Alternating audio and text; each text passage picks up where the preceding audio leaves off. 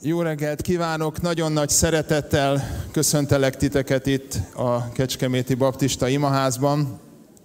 Köszönöm, hogy együtt ünnepelhetek ma veletek. Olyan jó közösségben lenni. És nagy szeretettel köszöntöm azokat is, akik távolról kapcsolódtok be a mai Isten tiszteletünkbe.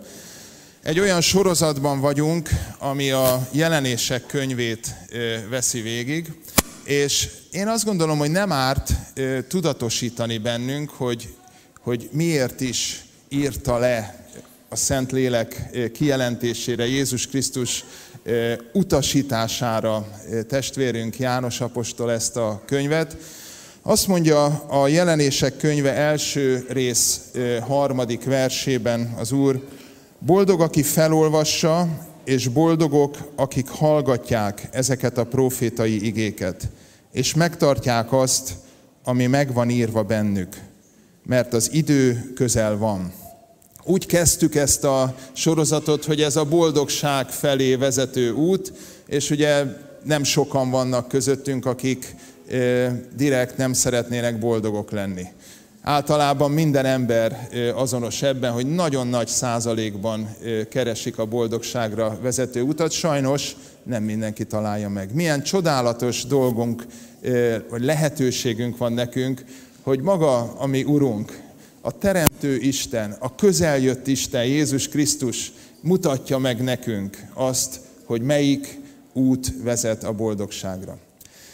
Én nem vagyok egy koránkelő típus, nem tudom, hogy ti hogy vagytok vele, és nagyon más érzés az, amikor valamelyik gyermekem, vagy a kedves feleségem odajön hozzám, és drága, vagy apu, föl kell kelni, úgy kedvesen ö, megérinti a vállamat és ébrezget, és egész más az, amikor egy durva csörgő órára kell ö, fölébredni, és hál' Istennek nem volt még olyan élményem, de borzasztó lehet, hogyha arra ébred valaki, hogy bomba csapódott be, vagy földrengésben reng a ház. Ez a mai reggel azt gondolom, hogy olyan, hogy a Szentlélek oda jön hozzánk, és megérinti a vállunkat, hogy drágám, ideje fölkelni. Drága, ébresztő, az idő közel van. Legyen ez egy ilyen áldott érintése ami szerető, közeljött Istenünknek. Immanuel, a Teremtő Isten közel van, és az ő szent lelkével ráteszi most a váladra a kezét. És azt mondja, hogy ébresztő drágám, az idő közel van. Indulj, gyere velem azon az úton, aki én vagyok, és aki a boldogságra vezet téged. Hallgassuk így ma az igét, hallgassuk így ma a dicsőítést, vegyünk benne részt, mert az idő közel. Kérlek, imádkozzunk, hajtsuk meg a fejeinket.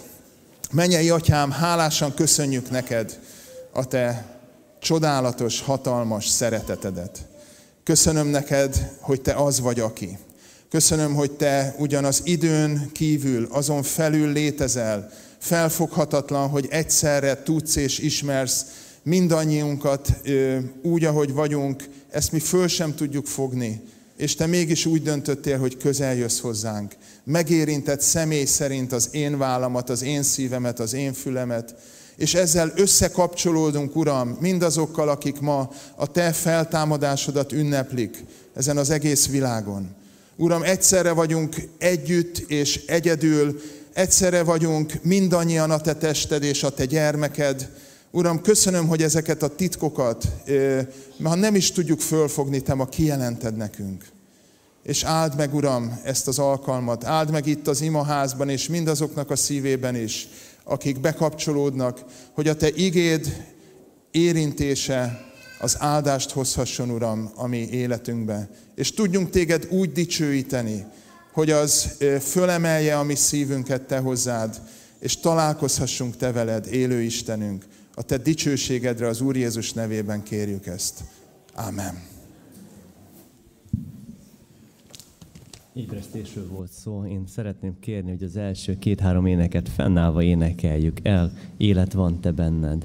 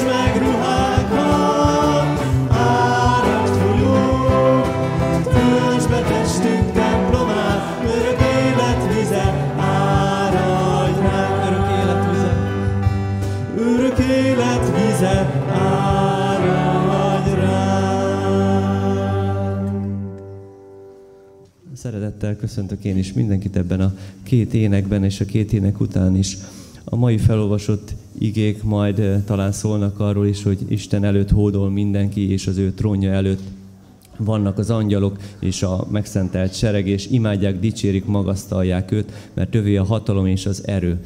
És ez az ének, a tiéd a hatalom szintén ugyanerről szól. Énekeljük egy szívvel.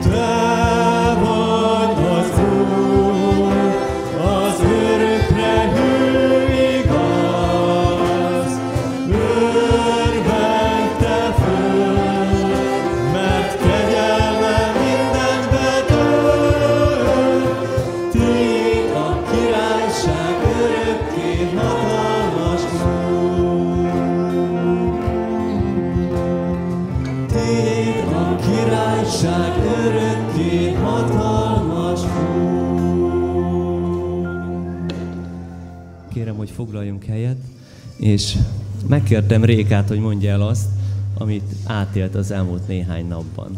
Mondd el, kérlek. Annyira jó volt hallani Gábornak a bevezető mondatait, mert én is csak azt tudom alátámasztani, hogy, hogy menjünk az Isten trónja elé bátran, úgy, ahogy vagyunk.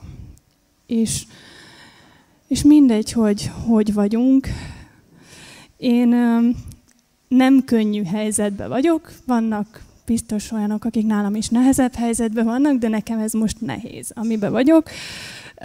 Nehéz hét fog előttem állni, és nagyon-nagyon megtörten, szomorúan, és kedv nélkül jöttem tegnap próbálni az úrházába. És megosztottam egy-két emberrel, hogy miért nehéz nekem dicsőíteni, de azt éreztem, hogy mindegy, hogy hogy vagyok. Ez nem érzelmi döntés kell, hogy legyen, hogy az Urat dicsérjem, hanem egy tudatos döntés, függetlenül attól, hogy a támadás alatt vagyok, és aki engem támad, az azt szeretné, hogy ne szolgáljak, ne dicsérjem, ne imádjam az én atyámat. És győzelemről tudok beszámolni, mert az az elveszettség, az a szomorúság, az a sok érzelem, az a neg- sok negatív érzelem, ami bennem volt, a dicsőítés végére teljesen elmúlt. És olyan hálás vagyok azért, hogy megélhetem azt, ami le van írva a Bibliába, hogy a mi Urunk a dicséretek között lakozik. És szeretnénk mindenkit bátorítani, hogy, hogy tényleg olyan mindegy, hogy hogy van-e kedvünk, vagy nincs-e kedvünk. Mert ez nem érzelem, meg nem kedv kérdése, hanem úgymond kötelező, és a végére rájön az ember, hogy miért is kötelező. Azért, mert nekünk lesz jobb a végén. Köszönöm szépen. Nem tudom, hogy hogy vagy itt, és nem tudom, hogy mennyire nehéz az élethelyzeted. Azt szeretném mondani, hogy jelénekeljük a Rejts most el kezdető éneket, ami arról szól, hogy Isten mindenben és mindig oltalom és védelem, és benne reménykedhetsz. Hogyha kilátástalan az élethelyzeted, akár miatt, vagy hogyha nehéz napok jönnek, akkor is benne reménykedhetsz. És hogyha úgy gondolod, énekeljük ezt az éneket, és közben szeretnél ima támogatást kérni, akkor kérlek, gyere ide előre, és szeretném kérni az előjárókat, hogyha vannak, akik jönnek előre, imádkozzatok velük ez az ének alatt. Isten biztos menedék és védelem, és egyedül nem vagyunk képesek az életnek a viharait átvészelni, de vele igen. Rékával is ez megtörtént. Annyi döntött csak, hogy Istent akarja akkor is követni, ugyanúgy, mint jobb, amikor rossz dolog történik vele. Ha jó dolog történik veled, akkor, akkor könnyebb. De hogyha nehézség van, akkor jöhetsz hozzá, és ebben segítünk neked. Segítünk imádkozni, hogy bíz benne.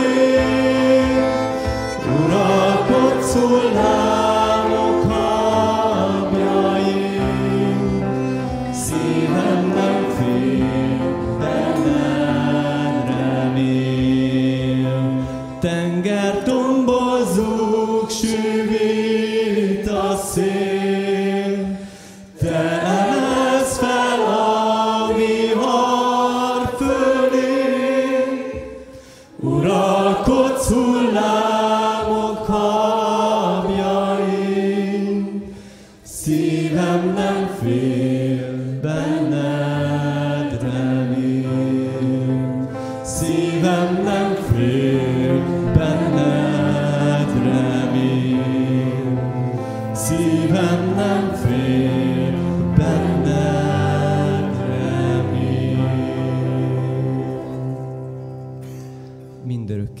Az Úr. Ezt az éneket énekeljük most az első blokk utolsó énekeként.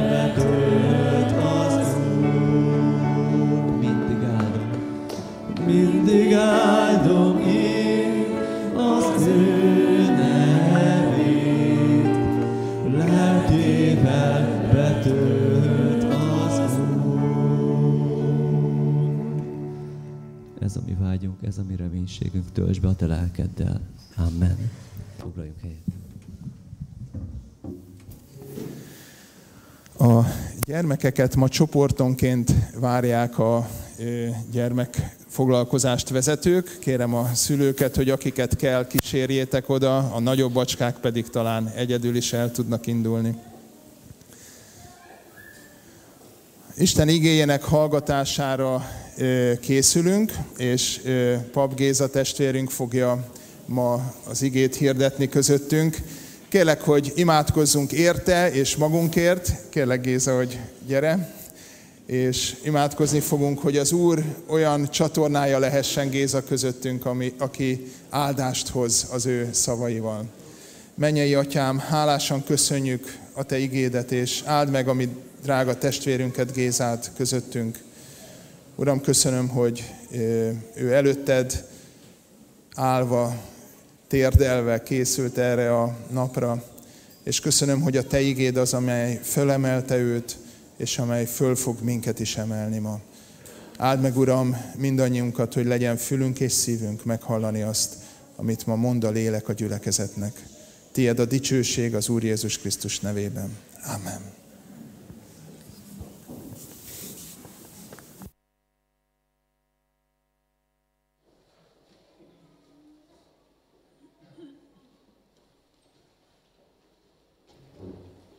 Nagyon sok szeretettel köszöntöm a testvéreket, és már hallottuk a mai igét. Boldogok, akik olvassák, boldogok, akik hallgatják, és boldogok, akik megcselekszik Isten igéjét, és ezt talán most vehetjük úgy is, hogy a jelenések könyvére is mondta, az egész igére is, de konkrétan a jelenések könyvére is. Szabad azt mondani, hogy van a három boldogság után egy negyedik is, azt mondja az ige, mert az Úr közel van. És tegye boldoggá mi szívünket az, hogy az Úr közel van. Szeretném felolvasni a mára adott igét, amely a jelenések könyvének hatodik és hetedik részében van megírva. Tehát a jelenések könyve hatodik részében olvasom az igét, most ülve hallgassuk meg. És láttam, amikor a bárány feltörte a hét pecsét közül az elsőt, és hallottam, hogy a négy élőlény közül az egyik mennydörgészhez hasonló hangon szól, jöjj. És láttam, ímé egy fehér ló. A rajta ülőnek íja volt, és korona adott neki, és győzelmesen vonult ki, hogy újra győzzön. Amikor feltörte a második pecsétet, hallottam, hogy a második élőlény szól, jöjj.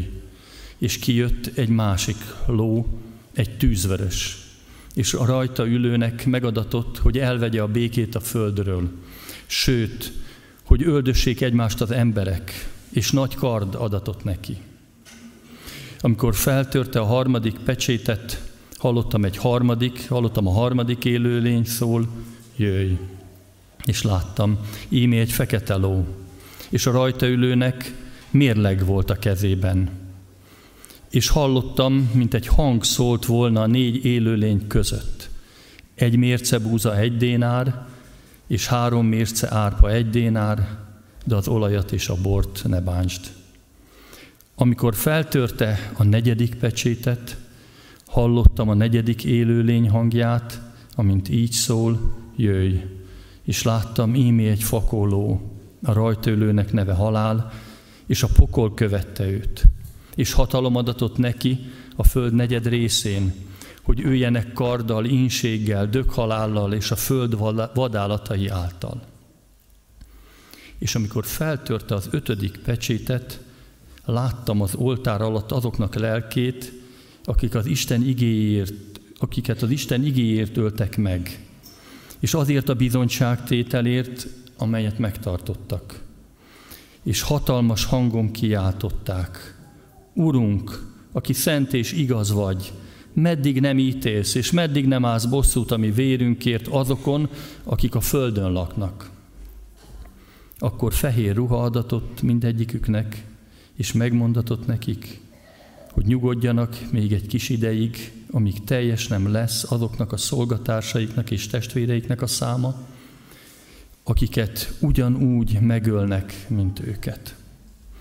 És láttam, amikor feltörte a hatodik pecsétet, nagy földrengés támadt, és a nap elsötétült, mint egy fekete gyászlepel, ahol pedig egészen olyan lett, mint a vér, és az ég csillagai lehullottak a földről, ahogy a fügefa hullatja, érett len gyümölcsét, amikor nagy szél rázza, az ég is eltűnt, mint egy felhő, mint egy felgöngyölödő papírtekercs, minden hegy és sziget elmozdult a helyéről. A föld királyai, a fejedelmek és a vezérek, a gazdagok és a hatalmasok, a szolgák és szabadok mind elrejtőztek barlangokba, és a hegyek sziklái között, és így szóltak a hegyekhez és sziklákhoz, essetek ránk, és rejtsetek el minket a, királyon, a királyi trónon ülő arca elől, és a bárány haragja elől, mert eljött az ő haragjuk napja, és akkor kiállhat meg. Ezután láttam, hogy négy angyal áll a föld négy sarkán, és féken tartották a föld négy szelét, hogy ne fújjon a szél a földre, se a tengerre, se a fákra. Láttam, hogy egy másik angyal is feljön napkelet felől, akinél az élő Isten pecsétje volt, és hatalmas hangon oda kiállt a négy angyalnak, akinek megmondatott, hogy ártsanak a földnek és a tengernek, és így szólt, ne ártsatok a földnek, se a tengernek, se a fáknak addig, amíg homlokukon pecséttel meg nem jelöljük a mi Istenünk szolgáit. És hallottam a pecséttel megjelöltek számát, 144 ezeren voltak pecséttel megjelölve Izrael fiainak minden törzséből, Júda, Ruben, Gád, Asér, Naftali, Manassé, Simeon, Lévi, Zebulon, József, Benjámin törzséből, mindegyik törzsből 12 ezeren voltak pecséttel megjelölve. Ezek után láttam, ímé nagy sokaság volt ott, minden nemzetből és törzsből, népből és menny és nyelvből, amelyet megszámlálni senki sem tudott. A trón előtt és a bárány előtt álltak fehér ruhába öltözve, kezükben pedig pálmágak, és hatalmas hangon kiáltották az üdvösség a mi Istenünké, aki a trónon ül, és a bárányé. Az atyalok mind ott álltak a trónon, a trón, a vének és a négy élőlény körül, arcra borultak a trón előtt, és imádták Istent eképpen. Amen. Áldás, a dicső, az áldás, a dicsőség, a bölcsesség, a hálaadás, a tisztesség, a hatalom és az erő, ami Istenünké, örökkön örökké. Amen. Ekkor megszólalt az egyik vén, és megkérdezte tőlem, kik ezek a fehér ruhába öltözöttek, és honnan jöttek. Ezt mondtam neki, Uram, te tudod. Ő így válaszolt. Ezek azok, akik a nagy nyomorúságból jöttek. Megmosták ruháikat, és megfehérítették a bárány vérében. Ezért vannak az Isten trónja előtt, és szolgálnak neki éjjel és nappal az ő templomában. A trónon ülő velük lakik, nem éheznek, nem szomjaznak többé. Sem a nap heve, sem más hőség nem bántja őket. Mert a bárány, aki középen a trónnál van, legelteti őket. Elvezeti őket az élet vízének forrásaihoz, és Isten letöröl szemükről minden könnyet. Imádkozzunk. Drága mennyi édesapánk, köszönjük, hogy a tiéd lehetünk. Köszönjük, hogy te harcolsz értünk. Magasztalunk azért, hogy nem kell félelemmel várni a te eljöttedet, hanem örömmel. Köszönjük, hogy dicsőségesen jössz, és velünk vagy. Köszönjük, Úr Jézus, hogy Te véreden megvásároltál bennünket, és a Tiéd lehetünk. Sőt, királyokká, papokká akarsz bennünket tenni a Te országodban. Várunk, Urunk, kérünk, jöjj el, jöjj el ma is, akár úgy, hogy elviszel bennünket, vagy úgy, hogy meghalljuk a Te hangodat, és újra és újra hozzátérünk. Kérünk, így áld meg a mi ige hallgatásunkat, és kérlek, könyörülj rajtam, hogy tudjak a Te nevedben szólni méltatlanul, és Uram, a Te igédet, a Te lelked által eleveníts meg mindannyiunk szívében. Az Úr Jézus Krisztus nevében könyörgöm ezért. Amen.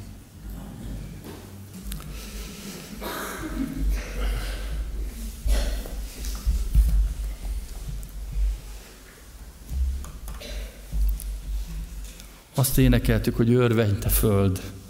És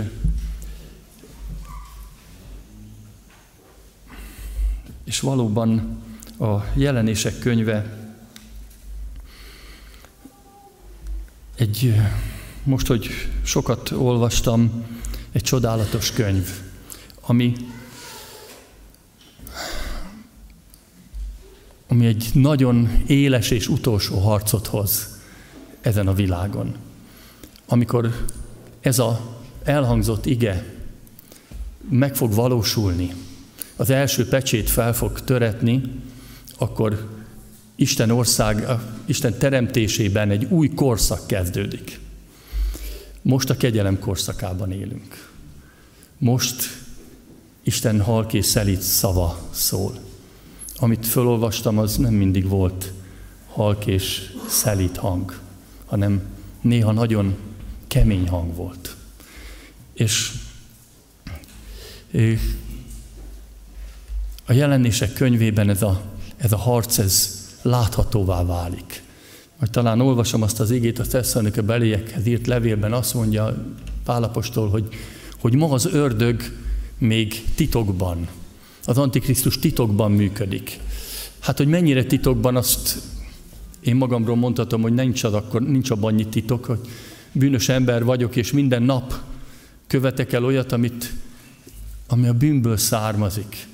És itt van Isten ellensége, az Antikrisztus, de, de nem jelentkezik.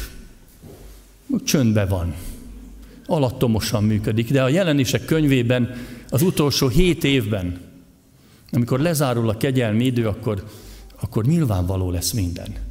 És ha valaki így olvassa ezt a könyvet, akkor nem csak borzalmak vannak benne, én amit felolvastam itt is, nagyon sok kegyelem és áldás van, és öröm hogy ott leszünk az Úr előtt. És szinte végig megtalálható ez a könyvbe. Csak az a baj, hogy én is úgy olvastam évtizedekig, hogy ú, már megint egy borzalom, nem, nem is akarom tovább olvasni.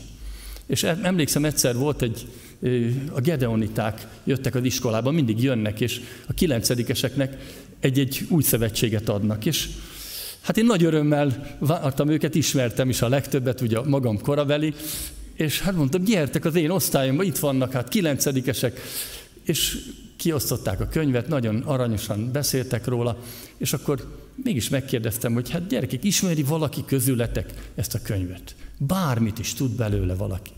Hát nem jelentkezett senki. És az egyik azt mondja, igen, azt mondja, a 60, 666. oldalon van a legfontosabb.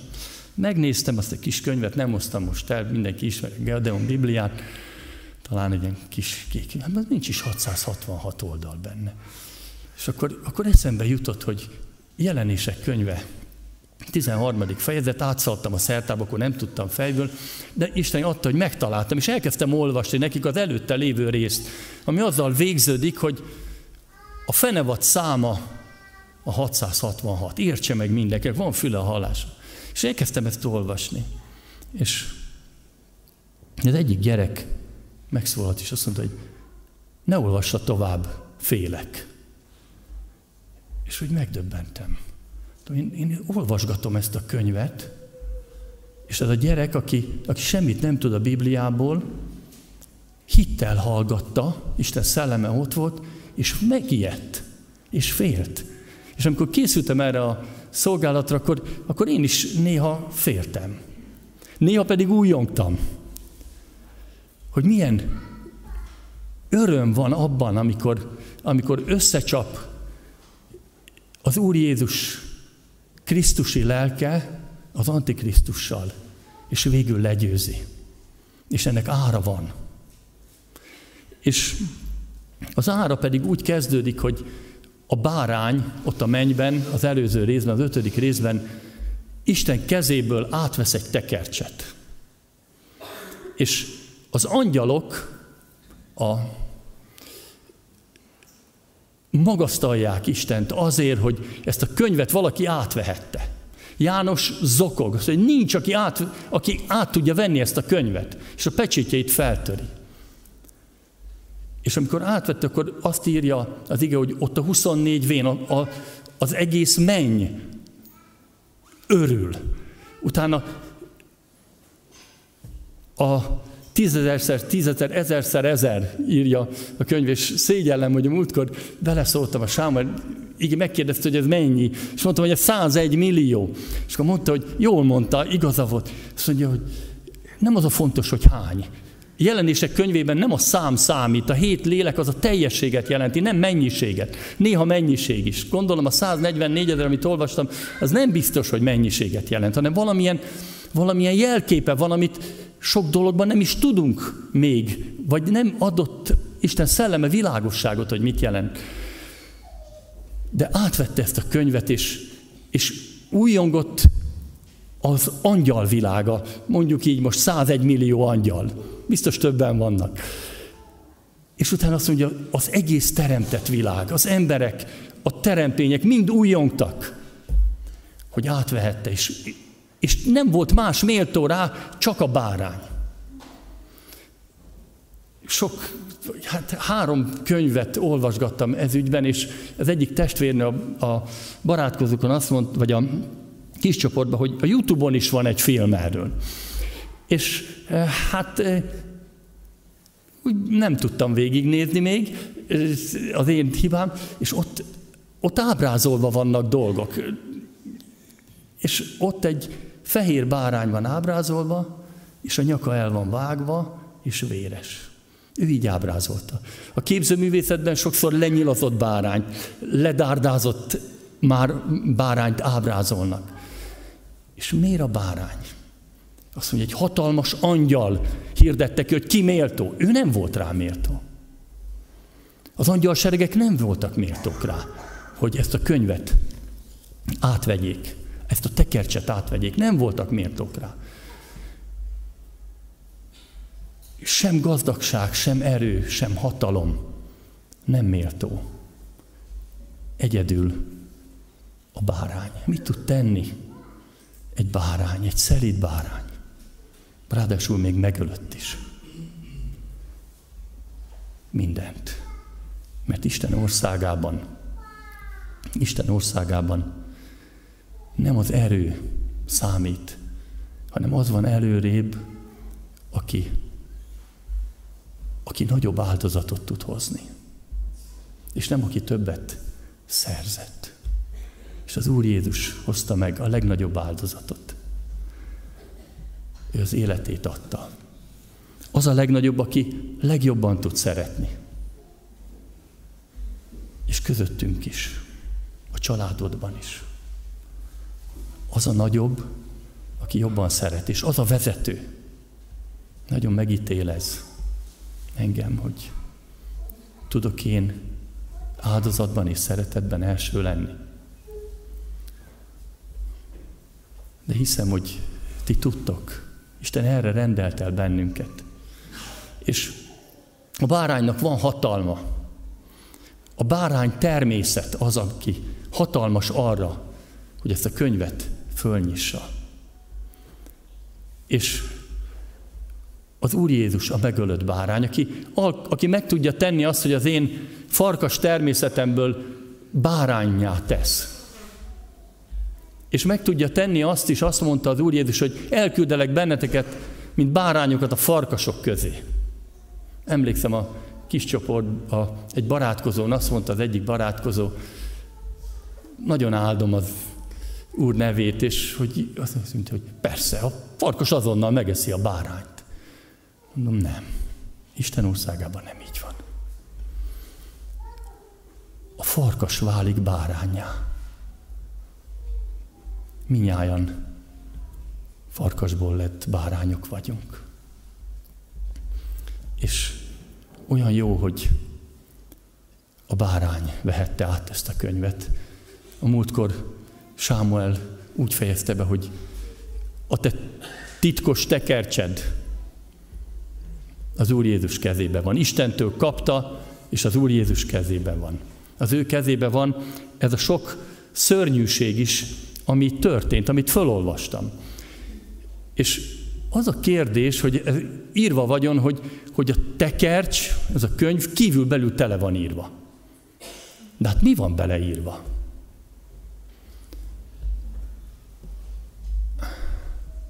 És miért pont tekercs? kérdezte a barátkozók, vagy a, a kis csoportban valaki. Miért, miért tekercs? Hát azt gondolom, hogy azért tekercs, mert a jelenések könyvében Isten képekben beszél velünk. János nem, szelleme nem tudott beszélni, nem tudta megértetni pontosan, hogy mi hogy van, lett kellett írnia, tehát valami, valami történt, de János már látott tekercset, és látott lepecsételt tekercset is, és elétette, hogy itt van egy tekercs. Mikor látott János tekercset? Hát akkor, amikor valakinek, valaki elszegényedett Izraelben, és a vagyonát, az örökös birtokát, azt a föld darabot, azt el kellett zálogosítania. Eladni nem adhatta el, mert törvény tiltotta. 50 évenként vissza kellett, hogy kapja. De ha olyan szegény volt már, akkor nem tehetett más, azt mondta valakinek, hogy odadom a isteni örökségemet. Nem akarok még rabszolga lenni. Fizest ki az adóságomat, és itt az én birtoklevelem. Ez igazolja, hogy az enyém. Ezt lepecsételjük, írunk egy jogi nyilatkozatot, hogy ha valaki ezt vissza akarja venni, akkor fizesse ezt, ezt, meg ezt. És ment tovább az élet. És valószínűleg a vagyon tulajdonosa, mivel nem élhetett a földjének a gyümölcséből, még jobban elszegényedett. És meddig tartott ez? Addig, amíg egy csoda nem történt. És valaki nem jelentkezett. És azt mondta, én kifizetem. Én mindent, ami a, ami a pecsét feltöréséhez kell, én kifizetem. És amikor kifizette, utána feltörhették a pecsétet, és visszaadták. Itt a papír róla, a tiéd az örökség. És úgy gondolom, hogy ebben a, ebben a könyvben valami ilyesmi lehet leírva ebbe a tekercsbe. A hetedik részbe olvastuk. Ezek az Isten trónja előtt szolgálnak éjjel és nappal. A trónon ülő velük lakik. Nem éheznek, nem szomjúhoznak. A bárány legelteti őket, a hőség nem bántja őket. Örök életük van, mert az élet vizének forrásaihoz mennek, és letörül a szemükről minden könnyet. Isten ezt készítette nekünk, ami birtok levelünkön az örökké valóság van megírva. Ahogyan Ádámot és Évát megteremtette Isten. Szeretetben, közösségben hallották az ő hangját, beszéltek vele. Egy örök öröm volt. Ez van leírva. Csak hogy ez nem a miénk. Ezt az emberiség elvesztette ezt az örökséget. A bűn elszegényített, eladósodott az emberiség. Eladósodtunk az ördögnek. És valakinek fizetni kell. És egyedül az Úr Jézus méltó arra, hogy ezt a tekercset fölbontsa. És azt mondja, hogy ő kifizeti. Kifizeti annak az árát, hogy, hogy ezek a tekercsek, hogy ezek a pecsétek fölbomoljanak. És kérdezheti valaki, hogy de hát ezek a pecsétek nem bennünket sújtanak? Nem nekünk kell fizetni? Nem a nagy nyomorúságban lévők. Ugye ez a korszak kezdődik, a nagy nyomorúság. Speciális név, csak erre használja az ige. És az Úr Jézus is használja. Nem, nem az emberek szenvednek azért, mert nincs béke, mert öldöklés van, mert a harmadik lovas mérleggel érkezik, és éjség van.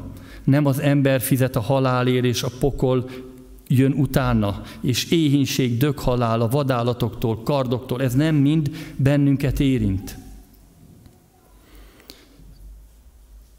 Azt kell mondjam, hogy, hogy nem. Van egy ige az Ézsaiás könyvében.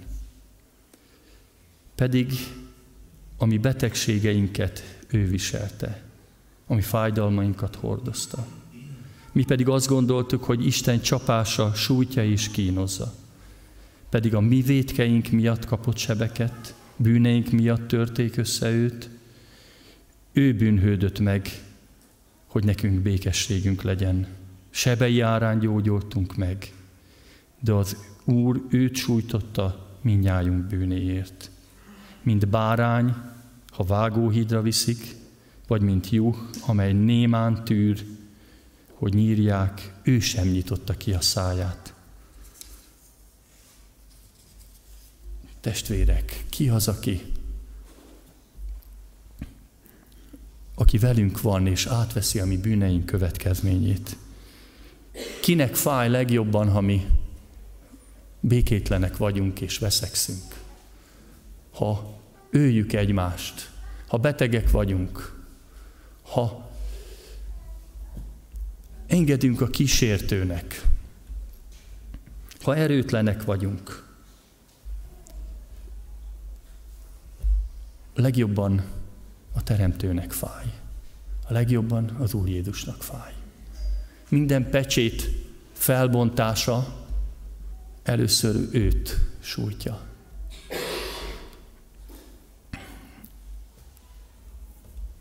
Így olvassuk ezeket a, ezeket a pecséteket.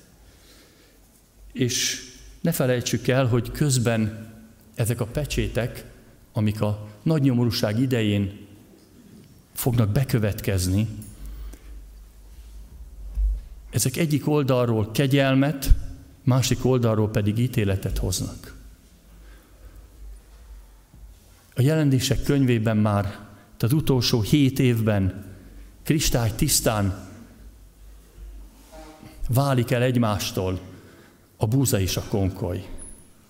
Az övéi és a, akik a másik oldalon, az Antikrisztus oldalán állnak. Ma ez nem látszik ilyen tisztán, és ma még van lehetőség megtérni. Ma még szól az Úr. És attól függ, hogy hiszel, ha hitben fogadod, akkor ezek a dolgok a Isten kegyelmét jelentik. Ha hitetlenül, akkor pedig csapást. És így jutunk el a, az első pecsétig. Mivel képekben beszél a Biblia, ezért nem, nem tudjuk, és ugye kis csoporton is ezt mondtuk, hát nem gondolhatjuk azt, hogy mi ezt meg tudjuk fejteni. Az egész világ azon gondolkodik, hogy, hogy egyes dolgok mit jelentenek ebben. Mert képek, képekben beszél. Egyes dolgokat megértünk, és lehet, hogy vannak még titokban lévő dolgok is, de, de nagyon sok nyilvánvaló.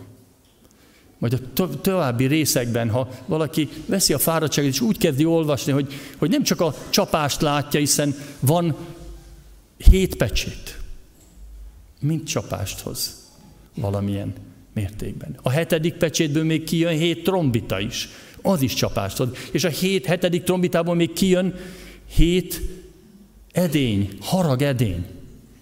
Ezek mind erre a földre fognak kiáradni. És közben mindenütt megjelenik Isten népe. És megjelenik az Úr Jézus, aki harcol. Harcol értünk. Harcol azokért, akik, akik ott vannak. És ugye mindjárt fölvetődik a kérdés, hogy de hát mikor lesz ez? Mikor kezdődik a nagy nyomorúság ideje? És mindenki, sokan ezen vitatkoznak. Hát, hogyha ez a könyv ma csak arról szól, hogy majd egyszer lesz ilyen, és én ezt most elolvastam, menjünk haza békességen, majd egyszer jön a fehér, meg a vörös, meg a fekete, meg a fakoló, aztán ezt megnyugodtunk benne.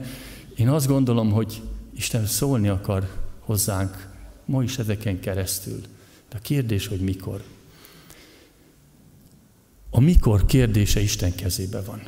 Az Úr Jézus is azt mondta, hogy a tanítványok oda mentek, hogy mikor állított helyre az országot. És akkor azt mondta az Úr Jézus, hogy nem a ti dolgotok tudni az időket, hanem egyedül Isten kezében van, és még a fiú sem tudja. De mégis azt gondoljuk, hogy sokan úgy gondolják, hogy mielőtt ez a nagy nyomorúság meg lenne, a gyülekezet elragadtatik.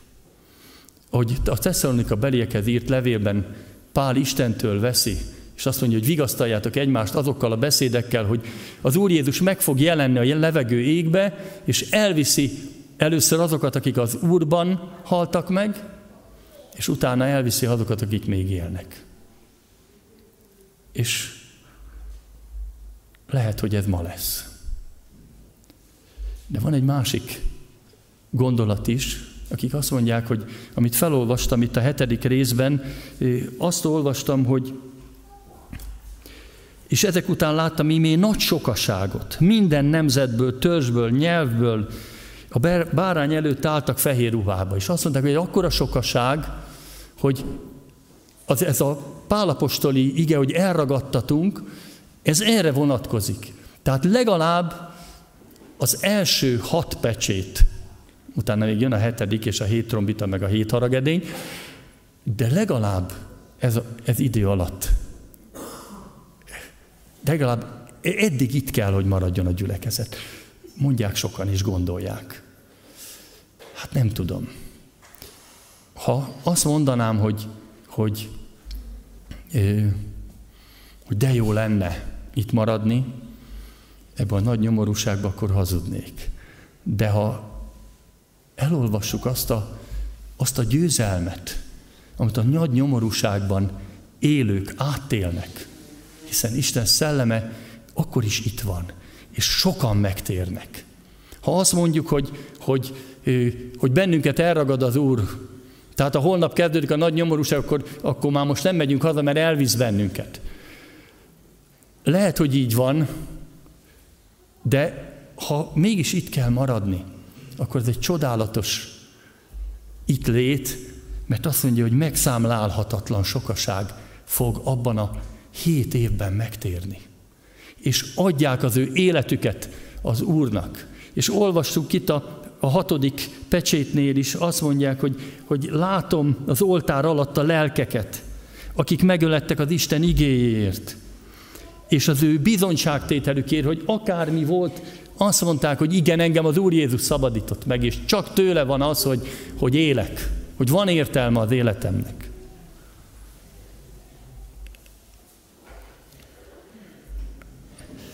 És nem tudjuk igazán eldönteni azt, hogy, hogy, hogy mikor van ez. De akár így, akár úgy, az övé számára ez kegyelem. És az első lovas mindjárt, aki fehér lovon érkezik, lehet, hogy valaki csak ezért hallgatja, hogy na most erről én, bocsánat, hogy kimondom, mit mondunk. Hát én mondom, hogy három könyvet próbáltam olvasni, meg a Youtube-on megnéztem, legalábbis ezt eddig eljutottam.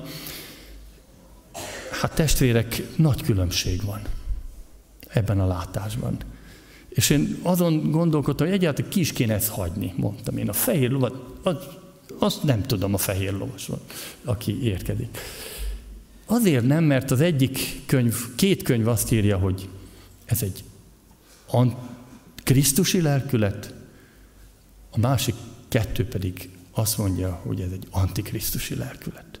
Hát most lehet, hogy jól elvettem a kedvéteket, de nem így van. Mert más helyen meg mind a kettő szólhat. És Isten igéje, ha szól hozzád, itt akár hányan hallgatjuk, mindenkinek mást mond. És az egyik álláspont az, hogy ha Krisztusi lelkület, akkor, akkor ez egy még egyszer utoljára, a nagy nyomorúság etnél, az első pecsét feltörésénél Isten ki terjeszti erre a világra még egyszer utoljára Krisztusi lelkületet. Igaz, hogy ennek a lovasnak, ha elolvassuk, nyila van, nem keresztje. És azt mondja, hogy győz, korona adatik neki, vagy, vagy koszorú adatik neki, és kijön, és győzelemről győzelemre megy, de ez az utolsó figyelmeztetés. Utána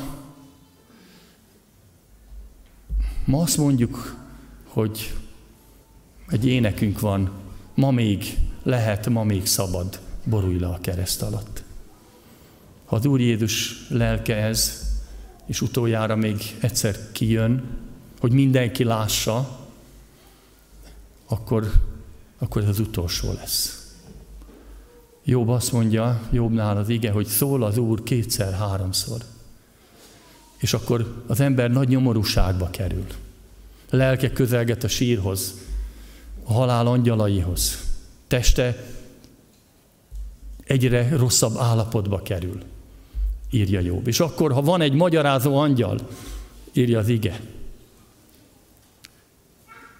Sokszor álltam úgy az Úr előtt, nem nekem kéne magyarázó angyalnak lenni, hogy ma még szól az Úr, borulj le a kereszt alatt. És ez az egyik gondolat. A másik az, hogy a pecsét feltört. És amikor egy ilyen parancsszó hangzik, ez nem, nem hangozhat, mondják sokan, és nem szeretnék állást foglalni. Mondják sokan, és, az, és úgy értik, hogy, hogy ez már egy olyan antikrisztusi lélek, aki, akiről beszél a Biblia. Hogy amikor mindenki azt mondja, hogy békesség, biztonság, jön valaki, aki, aki dicsőségről dicsőségre megy. Vannak ilyen előképei az Antikrisztusnak a történelemben. Mindannyian tudjuk dicsőségről dicsőség. Amikor közelében mentek az emberek, hogy sírva fakadtak örömükbe. Ez egy antikrisztusi lélek működése volt. Nem egy, nagyon sok van a világon. És először egy kábítás, egy félrevezetés jön. Nyugodjatok meg, itt semmi baj nem lesz. Itt van egy dicsőséges Úr, aki itt működni fog, és ő mindent el fog rendezni. És, és utána jön a második pecsét. Egyszer csak hirtelen azt olvassuk, hogy a második pecsét feltörésénél kijön egy tűzvörös lova, lovon ülő lovas. És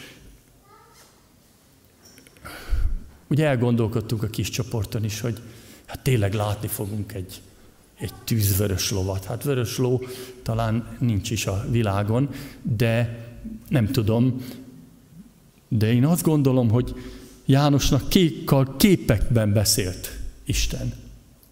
És, és egy valamilyen, és akkor azt mondja ennek a, ennek a lovasnak, hogy eredj, vagy jöjj, más fordításokban járj, kelj, ez azt jelenti, hogy terjedj szét ezen a földön. És minek kell szétterjedni? A békétlenségnek. Azt mondja, hogy elvegye a földről a, békétlens, a békét. És hogy öldököljék egymást az emberek az utolsó hét év első, első szakasza ez, hogy a békesség elvétetik a földről, és jön a gyűlölet. Olyan megrendítő volt számomra, amikor először értettem meg a, az ároni áldást, és abban, abban tulajdonképpen Isten csak két dolgot ad. Vagy két dolgot kérünk hogy könyörüljön rajtad, és adjon neked békességet. Az áldásban nincs gazdagság, egészség, nincs erő, nincs hatalom, egyiket se. Nincs jólét, csak kegyelem, könyörületet kér Istentől és békét. És a, leg, a legnehezebb, a legfontosabbat veszi el. És mi lesz azokkal, akik, akik akkor ott lesznek a, a nagy nyomorúságban? Feladatuk lesz. Nem különleges a feladat. Azt mondja, azt mondja az ige, hogy reátok bízza a békéltetés szolgálatát.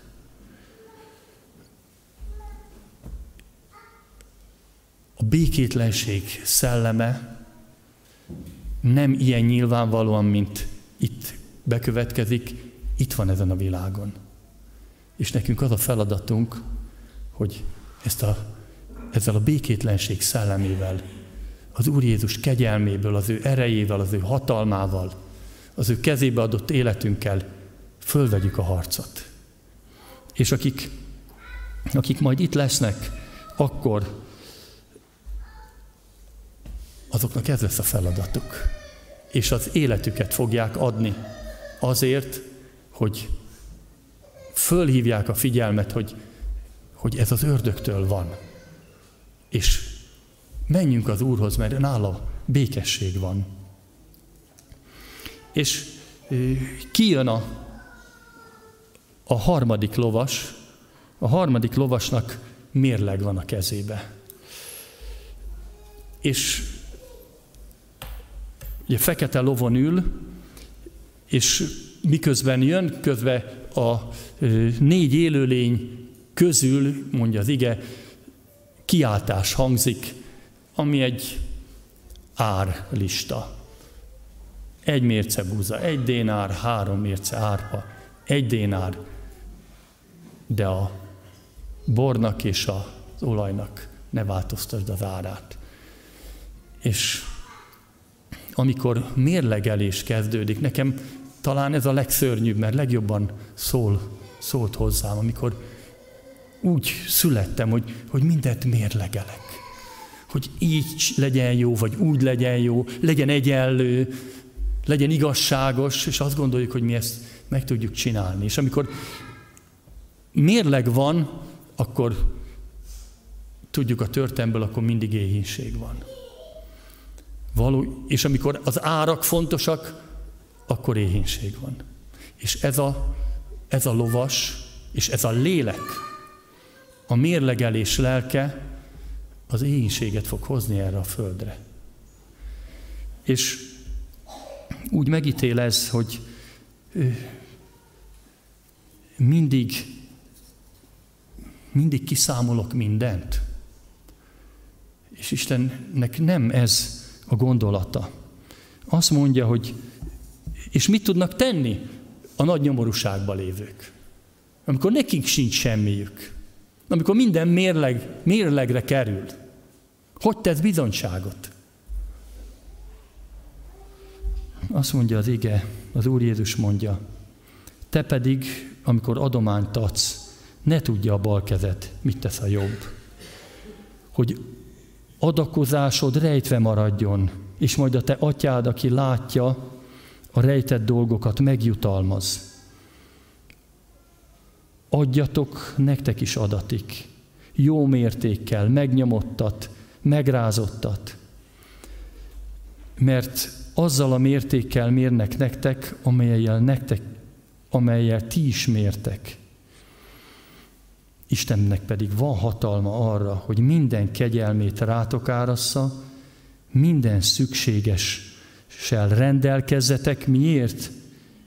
Hogy bőségetekből juttassok, juttassatok minden embernek. Jusson a jó cselekedetre. Isten nem mérlegeli az áldást. Van egy egy ének, ami ö, valahogy így szól. Ha az olaj nálad fogytán, gyorsan másnak add a felét. És bárha hét szűk év is jön rád, neked mindig lesz elég. Mert aki ad, lást éppen az kap. Lisztje sója nem fogy el, és mi egynek szűk kenyér csak, az kettőnek bő étel. Amikor eljön a világ kétharmada éhezik.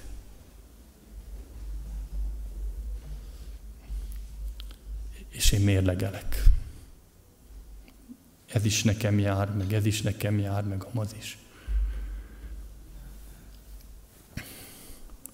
Igaz-e, hogy ami egynek szűk kenyér csak, az kettőnek bő étel. Az Úr Jézus azt mondta, hogy van nekem eledelem, amikor a Samária asszonyjal beszélt. Egy asszony megszabadult. Nem vagyok már éhes. Kajáért mentetek el, de nekem nem kell. Én jól laktam.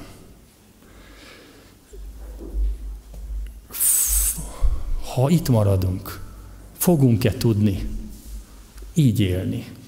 És ma, amikor, amikor szinte mindenünk megvan, és vannak azért talán innen öt kilométerre is, akik, akiknek nincs meg a napi kenyerük sem. És akkor mérlegelünk.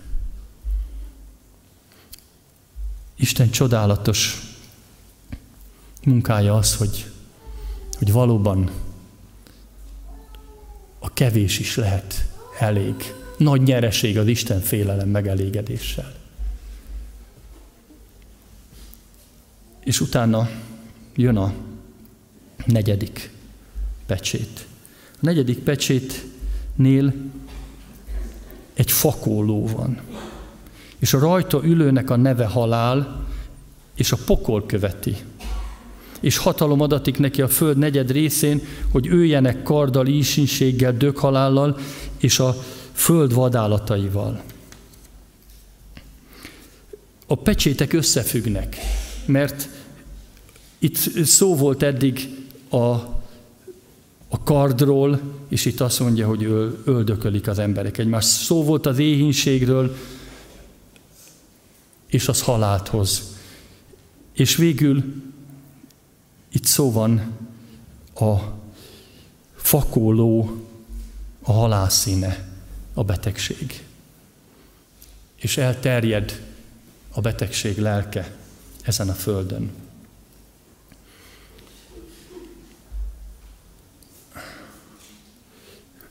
Számtalan sokaság fog megtérni ebbe a beteges világba is.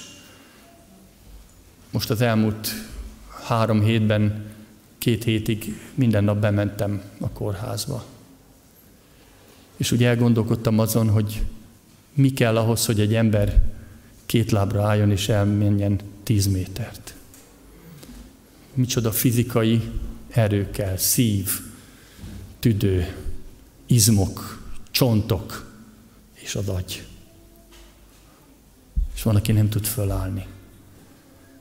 Úgy végignéztem, sokszor végigmentem a folyosón, és azt mondtam, hogy ide eljött.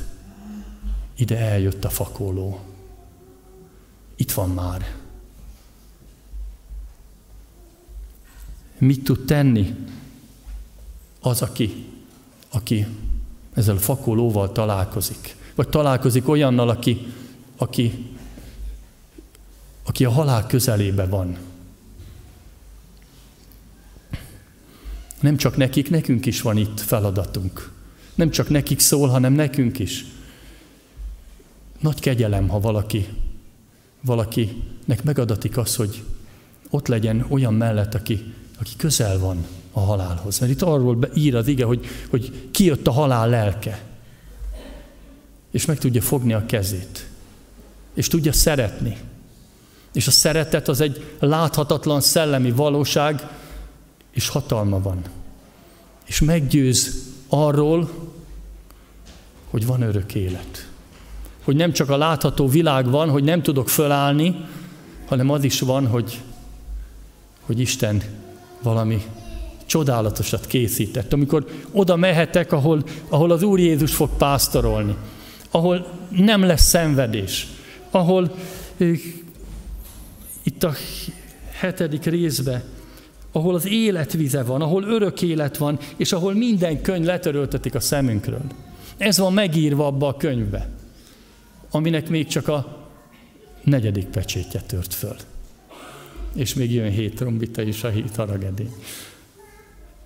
De az Úr ott van. És ott van az ő népe is. És itt összecsap hallatlan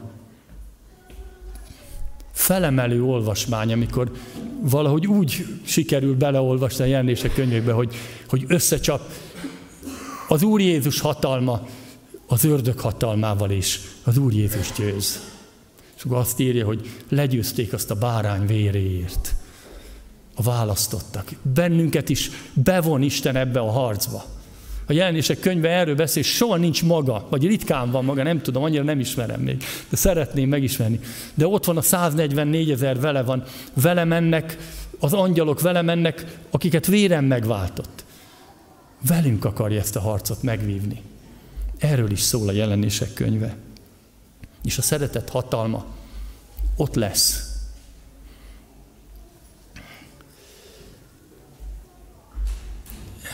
Ötödik pecsét.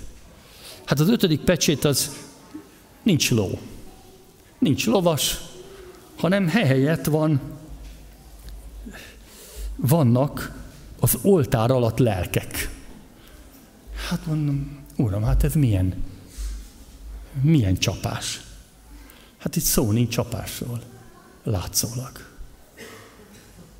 Testvérek, amikor az oltár alatti lelkek, azok mind azok, akiket itt olvass, azt olvastuk, akik Isten, akiket Isten igéért töltek meg, a bizonyságtételért, amelyet megtartottak. Hát ennél nagyobb csapás én azt gondolom, hogy nem kell erre a földre. Azt mondja az Úr Jézus, hogy ti vagytok a világ világossága. Ti vagytok a föld sója. Amikor egy sötét világba kikapcsolják az áramot, lekapcsolják a villanyt, mert gyilkolják azokat, akik, akik a világosságot hozhatnák. Valaki azt mondta, hogy a só ugyan csak ezrelékben van a vérben, de ha kivonjuk belőle, azonnal meghal az ember ti vagytok a föld. Ha kivonják a sót, és itt az utolsó napokban, az utolsó hét évben, a nyomorúság idején, a nagy nyomorúság idején, ott tudatosan, erőszakosan mindenek fölött vonják ki a sót, és kapcsolják le a villanyt, és ölik meg a betegek között az egyetlen orvost. Ilyen, ilyen világ lesz de akkor is lehet orvosnak lenni, akkor is lehet sónak lenni. És az Úr itt hagy erre a, úgy hívják ezt, hogy három és fél évre, az első hat pecsétig, akkor is van feladatunk, és ez egy dicsőséges feladat. És ez egy szép feladat. Ott nyilvánvaló lesz. Most, most titkon működik az ördög. Nem jelenti be magát. Akkor bejelenti. Én vagyok a sárkány, én vagyok a hamis proféta, és én viszlek benneteket, és elpecsétellek benneteket. Aki jön utánam, annak nincs üdvössége. Ez az ötödik, az ötödik pecsét. És arról beszél, hogy a lélek a halál után él. Mert ezeknek a, a lelkei Értelem, érzelem és akarat. Ez a lélek. A szellem az Istentől van, aki fölélesztette akkor, amikor az Úr Jézus kegyelméből megelevenítette a mi szellemünket, de a lé- lelkünk is életben marad. Azt mondja az ige, hogy, hogy ezek, a, ezek a lelkek tudják, hogy honnan jöttek, tudják, hol vannak az oltár lábánál, mert az életüket adták. Az oltáron az Úr Jézus halt meg. Ő nekik csak az Úr Jézus nevéért kell meghalniuk, és ott vannak az oltár lábánál. És utána azt mondják, hogy Úrunk, tegyél igazságot, és, te, és bosszút állj. Nem csak miattunk, hanem azokért, akik még ott vannak a földön, és gyilkolják őket. mert szeretik azokat, akik a társaik voltak még a Földön. Tudnak szeretni, és tudnak akarni is. Meg tudják mondani, hogy Uram, tegyél igazságot. És lassan elfogy az idő, a hatodik pecsét.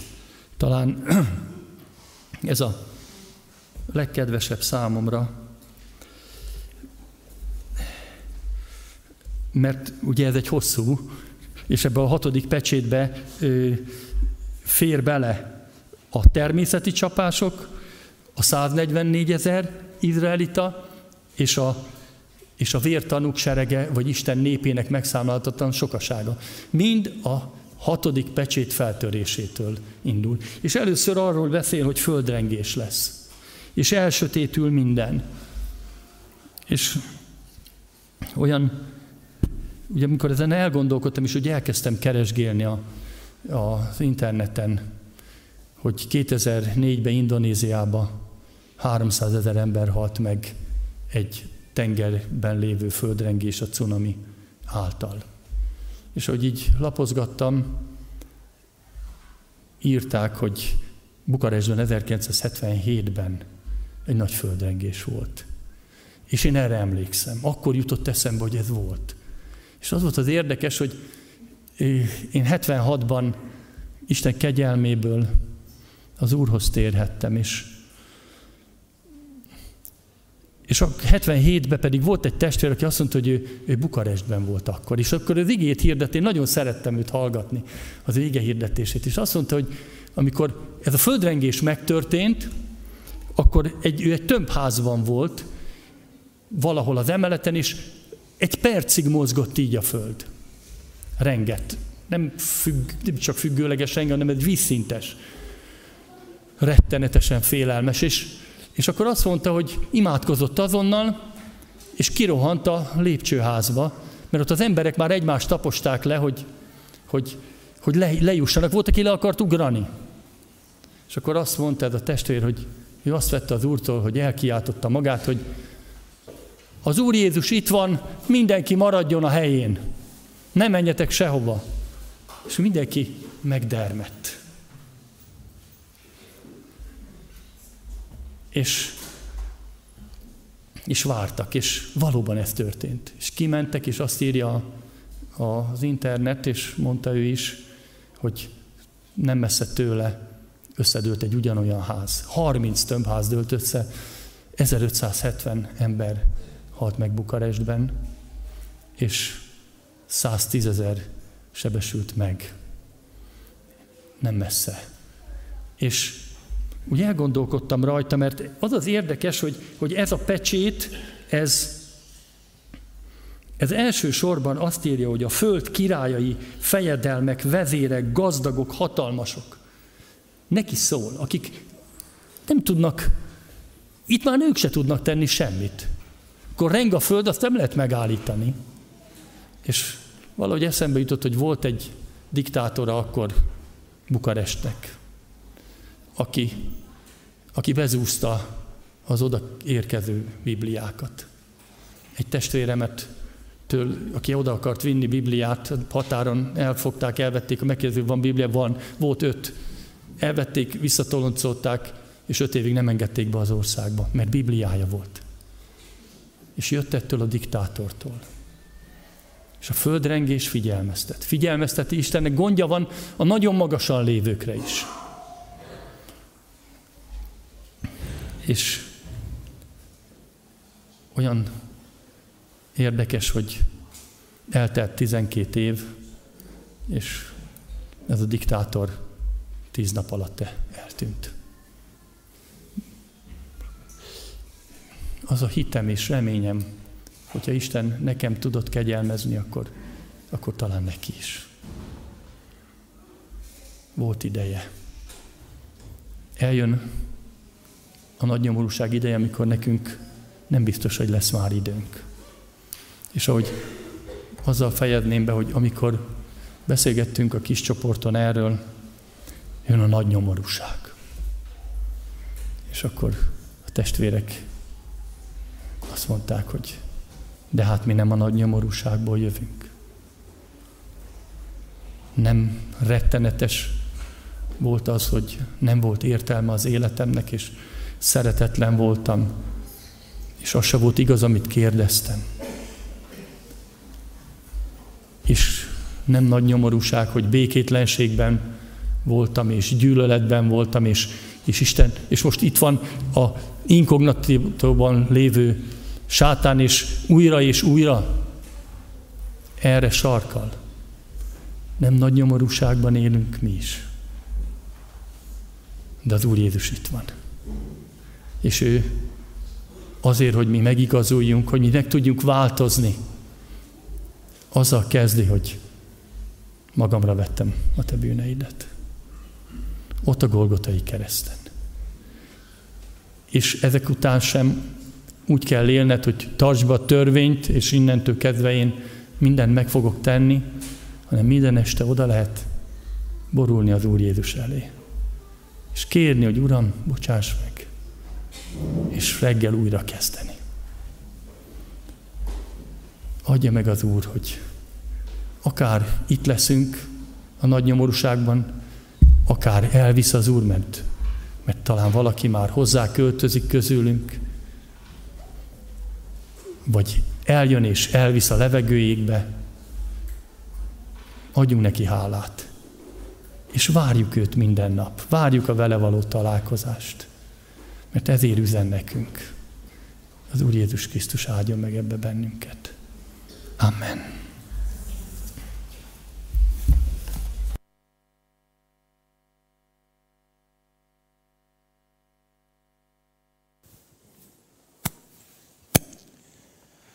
Isten igéje hatalmas erővel szólt közöttünk.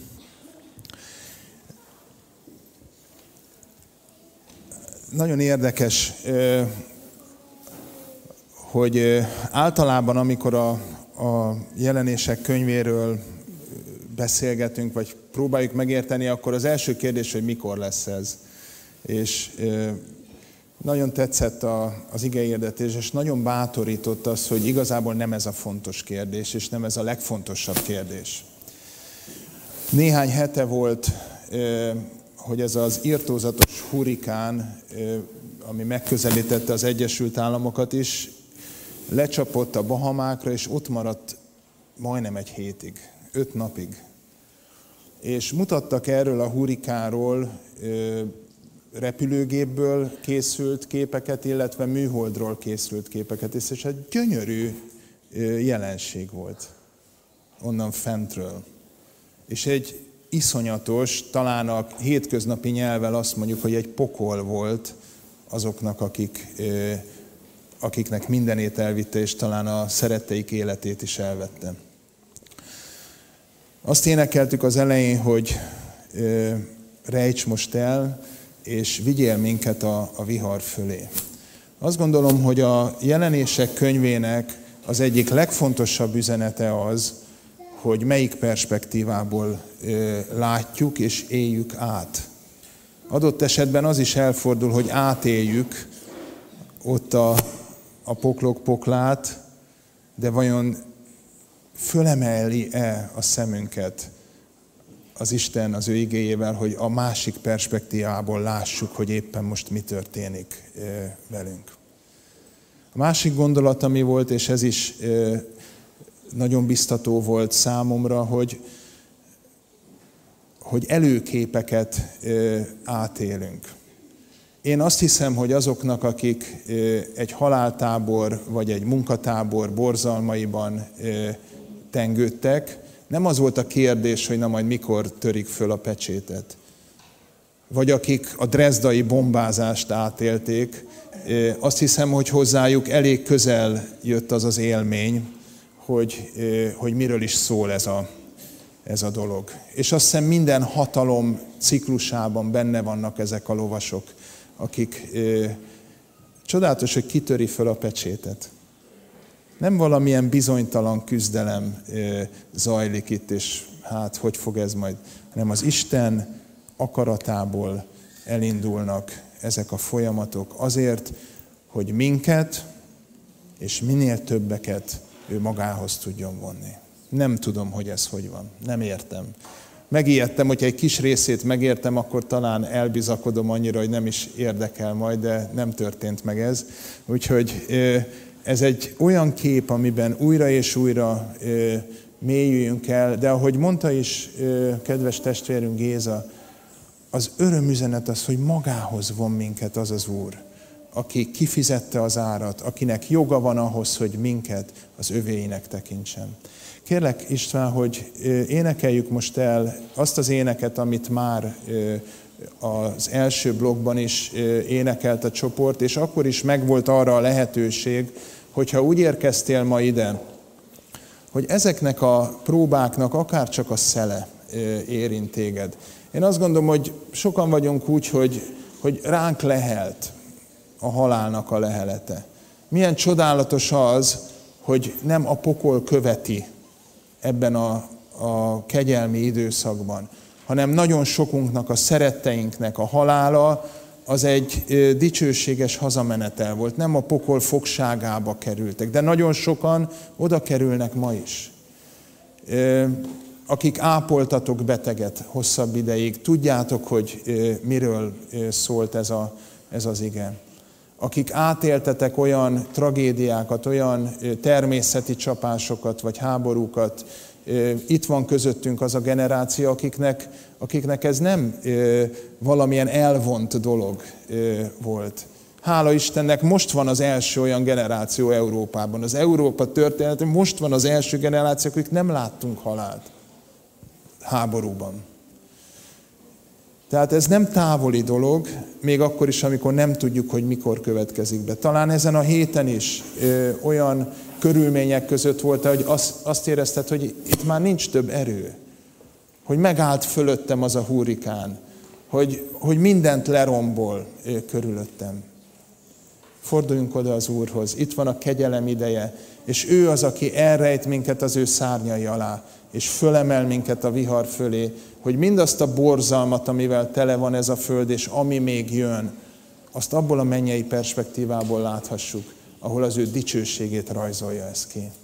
Énekeljünk, kérlek, hogy álljatok föl, hajtsuk meg akár a térdünket, a fejünket az Úr előtt, és úgy kérjük, hogy ő emeljen föl minket oda, ahonnan ő akarja velünk láttatni mindezt.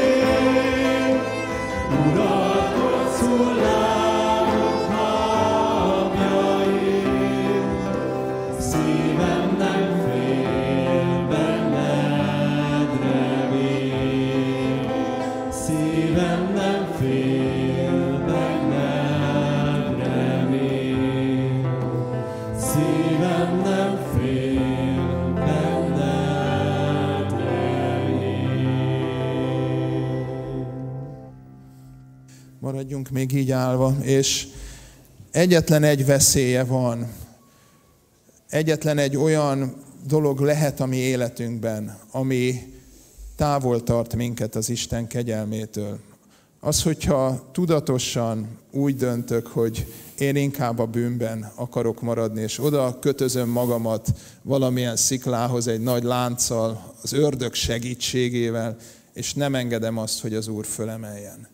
Én ezért kérlek most titeket, vannak egyházak, ahol minden vasárnap bűnbánatot tartanak a liturgia részeként.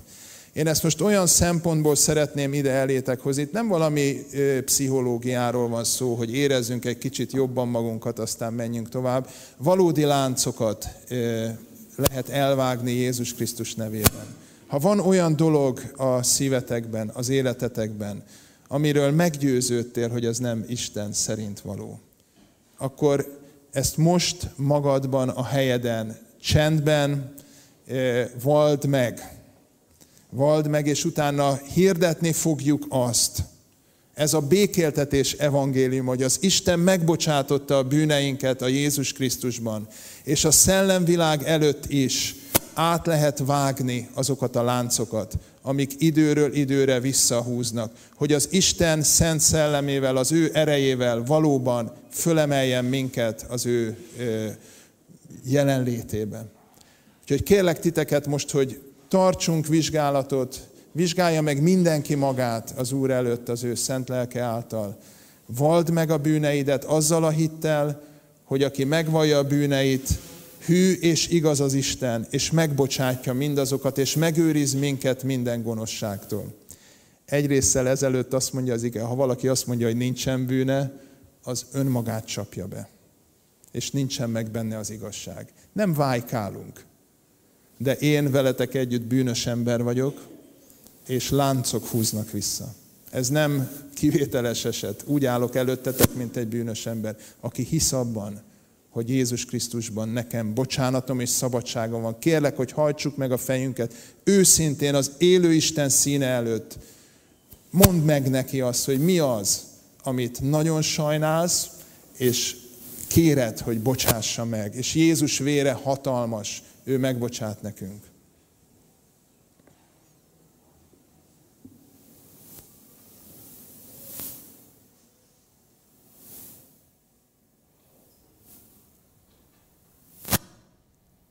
Menje édesatyám, ugyanazon az apostolodon keresztül, akin keresztül ezeket a titkokat elkezdted nekünk ki fejteni, és elküldted hozzánk a te igédet ez a János testvérünk azt írta, aki azt mondja, hogy nincsen bűne, az önmagát csapja be.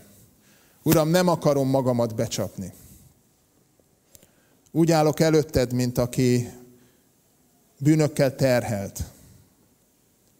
És köszönöm, Uram, hogy azt is ígérted a Te ígédben, hogy aki megvallja a bűneit, Hű és igaz az Isten, és megbocsátja azokat, és megszabadítja minden gonoszságtól.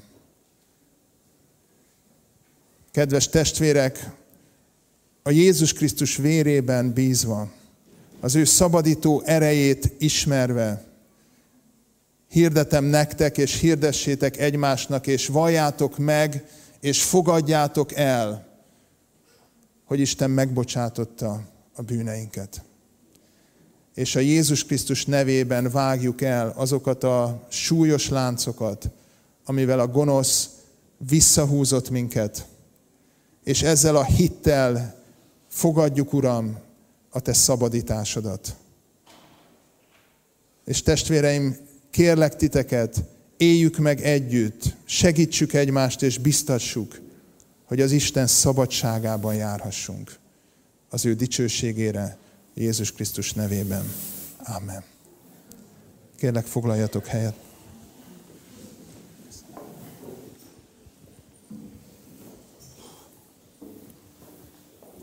Jó az Úr.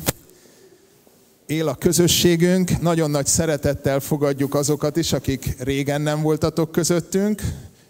Látok egy kedves barátot ott az ajtóban. Isten hozott titeket. Szia! rég nem voltál. Köszönjük, hogy itt vagy. Köszönjük az Úrnak, Isten hozott.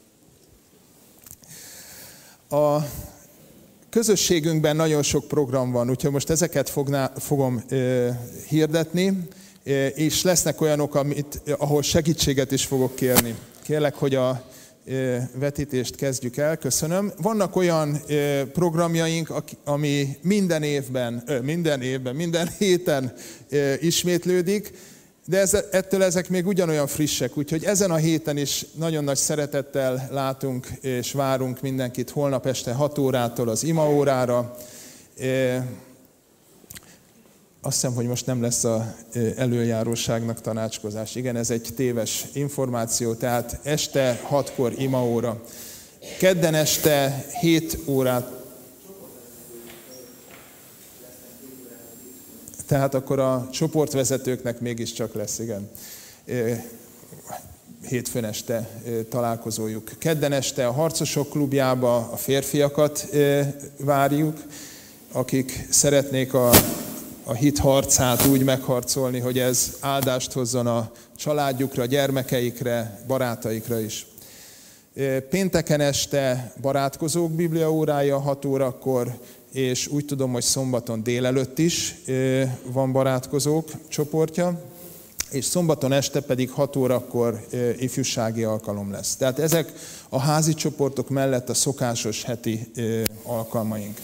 Ezen túlmenően lesz néhány különleges alkalom is. Az egyik ilyen, hogy egy férfi nap készül október 5-én 10-től délután 3-ig, és Landerholm Márkot, aki gyülekezetünkben járó misszionárius, őt szeretném kérni, hogy erről mondjon néhány szót. So we'd love to invite you out on October 5th. Szeretnénk titeket hívni október 5-én. So it will not just be for uh, this church, but it's for men all across the country hogy nem csak ennek a gyülekezetnek az alkalma lesz, hanem az ország bármelyik férfia megvan ide hívva. And uh, it will be a time of fellowship of men. Férfiak közötti közösségnek lesz ez az ideje. Uh, we'll have some shooting, some axe throwing. Céllövészet és baltával való célbadobás is lesz. Some fun manly games olyan igazi férfias móka. Um, we'll also have a great lunch. Jó kis ebéd is lesz. But most importantly, we want to encourage one another to more deeply walk with Jesus and lead our families. De ami a legfontosabb, hogy abba szeretnénk egymást bátorítani, segíteni, hogy mélyebb kapcsolatba tudjunk Istennel járni, és így lehessünk áldások a családjaink számára we believe our, our country, uh, Hungary needs men to step up. És azt uh, abban uh, hiszünk, hogy ahhoz, hogy Magyarország fölállhasson, ahhoz a férfiakra nagyon nagy szükség van. So, and, and we need fellowship, so this is the goal. És ezt csak közösségben élhetjük meg, és ennek ez a célja ennek a napnak. And uh, you can find information on the Morning Star Range Facebook page. A Morning Star Range uh, Facebook oldalán lehet több információt uh, kapni. There's a sign-up sheet um, that's important to fill out. És ott lehet regisztrálni, és ami az étkezés szempontjából fontos, hogy tegyétek meg, ha érdekel. Thank you. Köszönjük. A következő, amit szeretnénk hirdetni, a szivárvány babakör, és oda, onnan pedig az hiányzik, hogy ez kedden van 9 órától 11.30-ig, és Tessa, mondanál erről néhány szót? Kérlek. Én nagyon örülök, hogy ezt szivárvány babakörnek hívják, és bátran használjuk ezt a csodálatos jelképet, főleg amikor a következő generációra is gondolunk. Nagyon szépen köszönöm, hogy szót kaptam, bár már nem én vagyok az illetékes, mert hát majdnem négy év után átadtam a szolgálatomat Nagyné Adrinak, de úgy éreztem mégis, hogy hát, hogy halljanak többet arról, hogy van a körünkben így a kismamakör. Minden második kedden vagyunk, úgyhogy most a soron következő kedden már lesz is az alkalom. És azoknak is hirdetem, akik interneten követik a, az Isten tiszteletet, mert tudom, hogy sokan nincsenek itt anyukák más felekezetből vagy a környékről, hogy bátra jöjjenek. Itt a főbejáraton mindig nyitva van az ajtó. Ezt azért is így mondom most, mert hogy ez egy sokszor akadály, hogy hogyan jussanak be, hiszen jönnek olyanok, akik nem óvis szülők, hogy ez nyitva van ebbe az időben, úgyhogy bátra jöjjenek. Egy bizonyságot is elmondanék, hogy így a közösségünkben nagyon sokszor volt, hogy nagyon nagy mélységben voltak családok, és nekem egy nagyon nagy emlékem, hogy amikor a Simon család belekerült a, abban a nehéz helyzetben, hogy megszületett a Beni, és emlékszem, hogy amikor ő világra jött, akkor pont együtt voltunk, így a kismamák, és letérdeltünk a szobába, és tudtunk érte imádkozni, és akkora csodát éltünk meg így ebbe, hogy ezért érdemes áldozatot hozni, tehát tényleg nehéz eljönni, és most azokhoz szólok, akik esetleg egy kicsit a kényelembe vannak így, hogy kismamák nehéz elindulni babákkal, otthon úszik a lakás, de mégis eljövök ide, és közösségbe vagyok, hogy ezt az árat, ezt érdemes kifizetni, és érdemes így erőt venni Istentől, és eljönni, még akkor is, hogyha emberileg azt mondod, hogy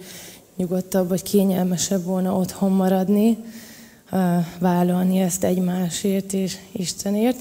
Úgyhogy most kedden mindenkit várunk, aki tud jönni, és onnantól a minden második kedden, de van egy Facebook csoportunk, úgyhogy ha rákeresnek a akiket érdekel, akkor ott tudunk tájékozódni, illetve Nagyné Adri, aki tud esetleg, hogyha valakinek bármilyen kérdése van, információt adni, és köszönöm, hogy szót kaptam.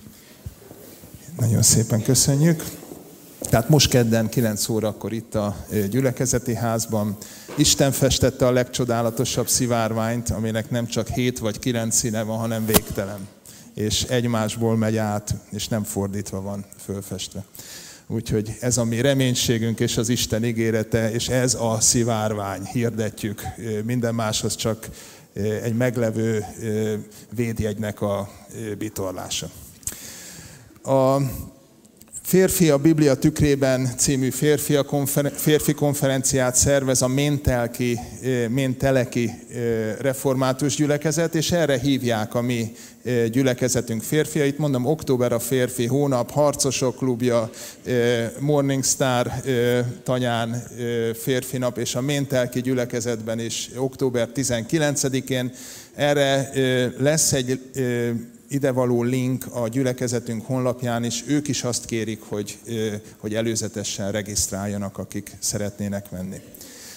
És még egy olyan programot szeretnénk hirdetni, ez Andrásnak a segítségét kérem. András testvérünk a Kecskeméti Református gyülekezetből van itt, de egy olyan felekezet közötti szolgálatot vezet és képvisel közöttünk, ami minket is érint, annál is inkább, mert itt a mi imaházunkban is vannak rendszeres alkalmai ennek. Kérlek András, hogy ezzel kapcsolatban mondd el, ami a szíveden van.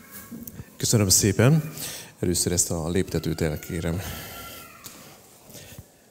Azt hiszem mindenkinek világos, hogy itt nagyon sok gyerek van ebben a gyülekezetben, halljuk is őket. De hogyha feltesszük a kérdés azt, hogy eh, gyermek, akkor mi jut eszetekbe? A hangjuk az biztos. Igen. Mihez hasonlítanánk őket? Rengetegféle elképzelés van. A helyzet az, hogy én egy szivacshoz, szivacshoz eh, hasonlítanám őket. Miért? Azért, mert olyanok, mint egy szivacs. Hát, hogyha látjuk azt, hogy mi információ eh, dömpinget képesek magukba szívni, akkor egyértelmű, hogy ez, eh, ezzel nagyon könnyen összehozható. De tudjuk azt, hogy a szivacs nem csak a tiszta vizet, hanem a, pocsolyába téve a szennyezett pocsolyát is képes magába szippantani. És látjuk azt, hogy a világ nagyon erőteljesen megosztott, és látjuk azt a dömpinget, amit éri a gyermekeinket, akár a médián keresztül, osztály, iskola, barátok, sok mindenen keresztül. És a missziónk a Vasárnapiskolai Szövetség, a Gyermekevangelizációs Közösség célja az, hogy értékes táplálékot adjunk a gyermekeinknek.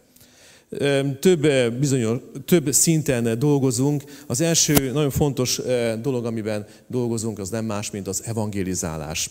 Itt a gyülekezetben, mint ahogy már az előbb elhangzott, van egy rendszeres alkalmunk. Minden pénteken 6 órától gyermekeknek tartunk örömhírklubot, ahová bármelyik gyermek jöhet, akárhonnan, itt a Kecskemét vonzás körzetéből. Feleségemmel ketten és több kisegítővel dolgozunk a gyermekek között. Néha nem egyszerű, ugye pénteken, mikor már kiszabadulnak az iskolából, mikor ledőlnek a kerítések, nehéz őket fegyelmezni, de nagy szeretettel fogadjuk őket, és olyan fantasztikus beszélgetések jönnek elő, nagyszerű, nagy szeretettel várunk minden gyermeket. Ugyanehhez tartozik egyébként a tanítványozás. Az örömhírklubokban nem csak, öröm, eh, nem csak eh, evangelizálunk, hanem hitelvi alapokat eh, helyezünk le. Tanítjuk őket a bibliaolvasásnak az alapjaira, az imádságra, és számos olyan dologra, amely segíti őket beintegrálódni a gyülekezetbe. És ez a harmadik nagyon fontos dolog a szolgálatunkban, az a beépítés. El kell mondjam azt, hogy több helyen szolgálunk itt Kecskeméten és a vonzás körzetében. Most éppen nem régen a játszótéren voltunk kint, és ott evangelizáltunk. Gyermekek jöttek olyanok, akik azt se tudták, mi az, hogy Isten. Sőt, volt olyan apuka, aki mellét ver, azt mondja, látod, én vagyok az Isten. Ilyen gyermekek jöttek hozzánk, ezeknek a gyermekei, és mikor beszéltünk nekik Krisztusról, szájtátva nézték és hallgatták. Adtunk irodalmat nekik, és lehetséges, hogy valamikor fel fognak bukkanni közöttetek. Úgyhogy tessék felkészülni a meglepetésre. Testvérek, eh, néhány nagyon fontos dolgot szeretnék még elmondani a misszióról, hogy eh, mi is ez a eh, szolgálat, amelyet nagy léptékben teszünk. Igen. Tehát ezek a szolgálati területek, amelyeket végzünk, ezek szorosan egymáshoz van kapcsolva. Az első a gyermekprogramok. Amint már mondtuk, eh, örömhírklubok, vasárnapi iskolák, eh, gyermekisten tiszteletek, sok minden más ilyen programot támogatunk. Eh, néhány ilyen alkalman részt is veszünk, mint ahogy már mondtam, játszótéri evangelizáció, táborozás és minden más egyéb. Teszának a kérésére lehet, hogy jövőre még egy gyülekezeti tábort is összehozunk, meglátjuk. Hát imádkozunk ezért, és már a naptáramba följegyeztem egy hetet, majd egyeztetünk ezzel kapcsolatban. Tovább lépve egy nagyon fontos dolog, eh, a tanítók képzése. Ugye eh, nem kell mondanom azt, hogy eh, azért nem tudunk százfelé szakadni, viszont a gyülekezetnek is van egy nagyon szép kis masszája, amikből lehet dolgozni, ezért szeretnék meghívást ad, átadni most minden olyan testvérnek, akik szeretnének többet tudni a gyermekszolgálatról, és talán keresik is a helyüket. El kell mondjam azt, hogy egy tanfolyam indul, a szervezésünkben. E, erről a szórólapról annyit szeretnék elmondani, hogy itt kint a bejáratnál, itt jobb oldalt található az a kis asztal, amelyiken meg található a szórólap. Minden információ benne van. Aki többet szeretne a tanfolyamról tudni, azokkal szívesen találkozunk, ott leszünk majd fent a fészekben is, egy kávé mellett talán el tudunk csevegni. Röviden csak annyit szeretnék elmondani, egy 40 órás tanfolyam, havi egy alkalommal a minden hónap utolsó eh, szombatján. El kell mondjam azt is, hogy biblia alapokat tanítunk, hogy miért kell evangelizálni a gyermekeket, miért bízta ránk a gyermekeket Isten, és hogyan kell, tehát gyakorlati tanácsokat is szeretnénk adni. Majd pedig a következő eh, nagyon fontos feladat, amit eh, végzünk, tanítási anyagok készítése. Épp most tettem közzé, van egy zárt csoportunk a küldetésben, ott nagyon sokan ott vannak a tanítóink közül, imatársak, és vannak olyanok is, akik anyagilag is támogatnak bennünket.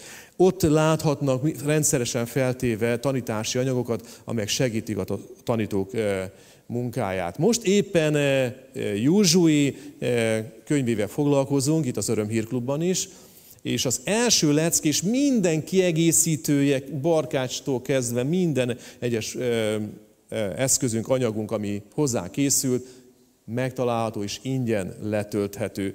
kóstoljátok meg, próbáljátok meg, akik használjátok, főleg azoknak is szólok, akik éppen az interneten keresztül hallgatják. Tovább pedig a tanításanyagok mellett pedig a gyülekezetek segítése. Fontos feladat ez is, úgy gondolom, egy misszió részéről, mivel hogy mi felekezet közéek vagyunk, több missziós csoporttal vagyunk kapcsolatban különböző felekezetből. Úgy gondolom, hogy az egyik legnagyobb ereje a missziónknak és minden más missziós szervezetnek az, hogy gyülekezeteket kapcsol össze.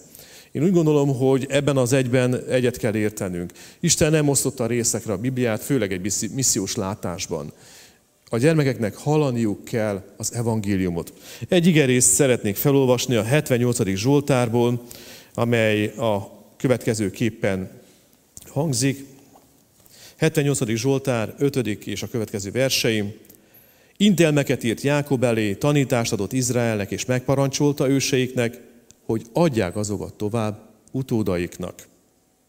Tudja meg ezt a jövő nemzedék, a születendő fiak, és a felnőnek beszéljék el fiaiknak, hogy Istenbe vessék bizodalmukat, ne, vessék, ne felejtsék el Isten nagy tetteit, és tartsák meg parancsolatait.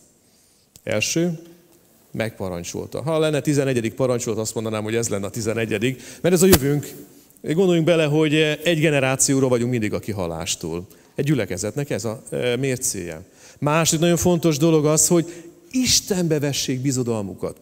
Tehát ez a legnagyobb e, feladatunk és a legnagyobb küldetésünk, hogy azért hirdessük az evangéliumot a gyermekeknek, hogy Istenbe vessék a bizodalmukat. Higgyenek Jézus Krisztusban, mint megváltójukban. És az, hogy tartsák meg parancsolatait, és hogy része legyenek a gyülekezetnek. Hogyan lehetsz része a szolgálatunknak? Röviden még egyszerűen néhány dolog. Az első nagyon fontos dolog az, hogy imádkozhatsz. Ha szeretnél ima szolgálatot végezni és belekapcsolódni a mi szolgálatunkban, és az, azokat a dolgokat, amelyeket végzünk, szeretettel eh, várok, akkor is eh, ott a fészekben is beszélhetünk erről, és eh, szívesen fölveszlek benneteket a küldetésben, zárt csoportban. Egyébként a, a Facebookon ez megtalálható. Másik az, hogy szolgálhatsz. Ez a tanfolyamra, amelyre hívtalak, hogyha elvégzed azt, vagy már közben tanítasz, akkor segítjük eh, a szolgálatodat. És a harmadik pedig az, hogy támogathatod ezt a szolgálatot, örömmel fogadjuk azokat az adományokat, amelyeket erre eh, elkülönítesz. Tudnod kell, hogy a szolgálatunk az adományokból épül fel, és nagyon szeretném megköszönni azoknak, akik már rendszeresen bekapcsoltak ebbe a szolgálatba, az ő anyai, anyagi terheikkel is eh, támogatnak bennünket. Köszönjük szépen! Köszönjük, András. Nagyon jó, hogy összekapcsolódik Isten népeit Kecskeméten, és az Úr áldjon meg eh, téged ebben a szolgálatban. Hát? Bocsánat. Két dolog miatt jöttem vissza. Az egyik, hogy így az András beszélt, és az jutott eszembe, hogy a mi gyerekeink is járnak az Örömhírklubba, és a pici barnikánk annyira pici volt, és olyan három és fél éves volt, amikor először eljött, és otthon volt, és magára csukta az ajtót a zuhanyzóba, zuhanyozott, és azt az éneket énekelt, hogy oly erős az Úr, oly hatalmas Isten, és akkor így benéztünk, és akkor így a Barni ilyen annyira átitatódott ezzel, hogy csak ezt énekelte, és annyira így érzem és látom rajtuk, hogy ez, ez olyan, olyan vetés, amit most egyszerűen má, már kell ki, tehát hogy olyan teljesen magával ragadja őket, úgyhogy ez köszönjük szépen. A másik, a nagymama szolgálat miatt jöttem vissza, mert hogy így a baba-mama körhöz az is kapcsolódik, hogy a, a kisbabákra vagy a picikre vigyáznak a nagymamák, illetve vigyáznának, ha lenne. De sajnos nincsen, illetve ha nagyon kevés van, tehát sokkal többre lenne szükség, ugyanis van egy lelki része így a körünknek, amikor elvonulunk gyakorlatilag, így van egy kis témánk, igejű zene, dicsőítés, imaközösség, és hát nyilván ugye ez akkor tud megvalósulni, hogyha jönnek a nagymamák, és besegítenek, és addig ugye a babákkal, picikékkel játszanak, etetik őket, és hát ebbe nagyon hiány vagyunk. Szóval van nagymamánk, egy-kettő van, de tíz kellene. Szóval úgy csak azért mondom, hogy úgy érzékeljétek, hogy legalább egy alkalomra kettő kellene, és jó lenne, ha egymást tudnák váltani és nem fontos, hogy nagymama se legyen, tehát volt már olyan, hogy délutános volt valaki, és akkor délelőtt eljött segíteni. Tehát most ezt úgy mondom, hogy a nagymamai szolgálat, de ez nem kötődik korhoz, sőt, nagypapák, tehát nagypapákat is, tehát annyira nagypapákat is várjuk, vagy a még nem apukákat, szóval minden, mindenféle uh, kortól, nemtől függetlenül tényleg szükségünk van rá, hogy és így akár, vagy ha ezért valaki imádkozik, mert már emberileg már mindent megpróbáltunk, mindenkit elhívtunk, fölhívtunk, és stb. De az elmúlt négy évben ez folyamatos hiányunk volt gyakorlatilag, és nekünk ez is elég, mert hát, hogy nyilván Isten gondoskodik rólunk, de ha valaki így fölbátorodik erre, akkor engem is, vagy az Adrit, vagy valahol jelzi, hogy szeretne jönni, és akkor várjuk szeretettel. Köszönöm. Nagyon köszönöm. Utolsó hirdetés. Nagyon röviden. Igen, rövid leszek. Pénteken 5 órakor kezdődik a szeptemberi szeretetvacsoránk, és én is hívogatok mindenkit sok szeretettel, röviden. Tehát a szeretett vacsora keretein belül ö, olyan embereket várunk, akik talán még nem ismerik Isten kegyelmét, szeretetét, és egy vacsora mellett az evangelizációval, dicsőítéssel megpróbáljuk őket Istenhez közelebb vonni. Ö, hogyha úgy érzed, hogy van szabadidőd, vagy lelkületed ahhoz, hogy ebbe beleállj, akkor lehet imádkozni, értünk is, illetve most az jutott még eszembe, hogy hát a vacsorának akármilyen alapanyagát is szívesen fogadjuk felajánlásképpen, hogyha valakinek ez lenne a szívén, de múltkor is említettem, hogy beszélgetni is nagyon jó, hogyha el tud valaki jönni, mert a személyes kapcsolatokban hiszünk, hogy Isten úgy tudja megérinteni ezeket a kedves tesókat. Köszönöm. Köszönöm. Hamis profétának bizonyultam, nem ez volt az utolsó hirdetés, még kettő van. Csak röviden szeretném elmondani, hogy ma délután zarándokútra indul a Petőfi Városi Csoport.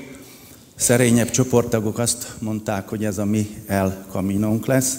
Szóval a szabadidő tó köré megyünk, 15 órakor, hát sétálunk és hálát adunk a szép őszért, és ha valakinek van kedve, szabadideje, nagyon nagy szeretettel hívjuk és várjuk. A Széchenyi város felőli kaputtól fogunk elindulni 15 órakor. Gyertek ti is, köszönjük. Köszönjük. Én a Ranger évnyitót szeretném hirdetni jövő héten szombaton 17 óra 30 perckor Ágos Egyházán a Sándor Terepe általános iskolá lesz. Egy rendhagyó évnyitó, amire a IFI és a vasárnapi gyerek munkás csapat is bekapcsolódik és kérném ezért, hogy aki bármelyik körhöz tartozik, oda jelezze a részvételét a Vetési Kornélnál, a Bruder Gergőn, illetve nálam. És ami még fontos, hogy a rangeröket egyenruhába várjuk. Köszönöm. Köszönjük szépen, bármelyiket kár lett volna kihagyni. Nagy hálával ebben a gazdagságban, amit közösségi programokban is az Úr adott nekünk, kérlek, hogy az utolsó két hálaadó énekbe kapcsolódjatok be, és a gyülekezetünk anyagilag hála az Úrnak, a tagoknak a áldozatvállalásán keresztül kapja az áldást Istenünktől, erre adunk lehetőséget most az adakozásban, ahogy azt jókedvel és örömmel tudott tenni, mindenféle kényszer és elvárás nélkül. Kérlek szépen, hogy tedd meg, amikor most az ének alatt a testvérek körbeviszik a, a kis gyűjtőkosarakat. Foglaljuk össze mindazt, ami a szívünkben van, kérlek István, hogy vezessetek, dicsőítsük és adjunk hálát a mi nagy Urunknak kettő éneket énekelünk, fennállva énekeljük, kérem szépen, megváltva, és a 62-es a Hozsánna. Azért is jutott eszembe ez az ének, mert olyan közösségről olvastunk a hetedik részben, ahol pálmaágakat lengettek. És az a reményem, hogy egyszer ezt fogjuk tenni mi is a mennyben. Most pedig itt tehetjük.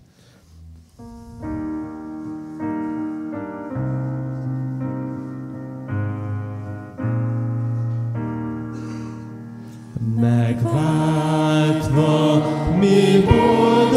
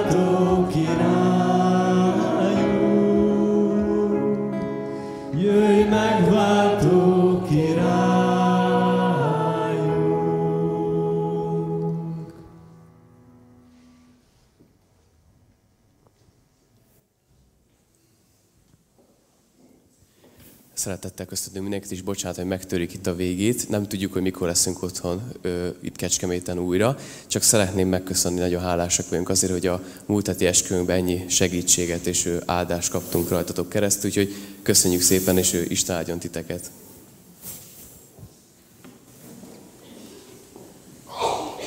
Befejezésül imádkozzunk, testvérek. Igen, Urunk, köszönjük, hogy Te jössz, és várunk téged, mint megváltó királyunkat. Tudjuk, nem a mi érdemünk az, hogy várhatunk és megállhatunk előtted, hanem a tiéd, Úr Jézus, aki véreden váltottál meg bennünket, és így lehetünk mi most a tiéd. Kérünk, Urunk, hogy vezess bennünket ezen az új héten is, és add, hogy méltóképpen tudjunk hozzád járni. És kérünk, Urunk, hogy Te áldj meg bennünket, Istennek népe, áldjon meg téged az Úr, és őrizzen meg téged. Ragyogtassa rád az Úr az ő orcáját, és könyörüljön te rajtad. Fordítsa az Úr az ő orcáját tereád, és adjon neked békességet. Amen. Az Úr közel. Jövel, Uram Jézus, hamar.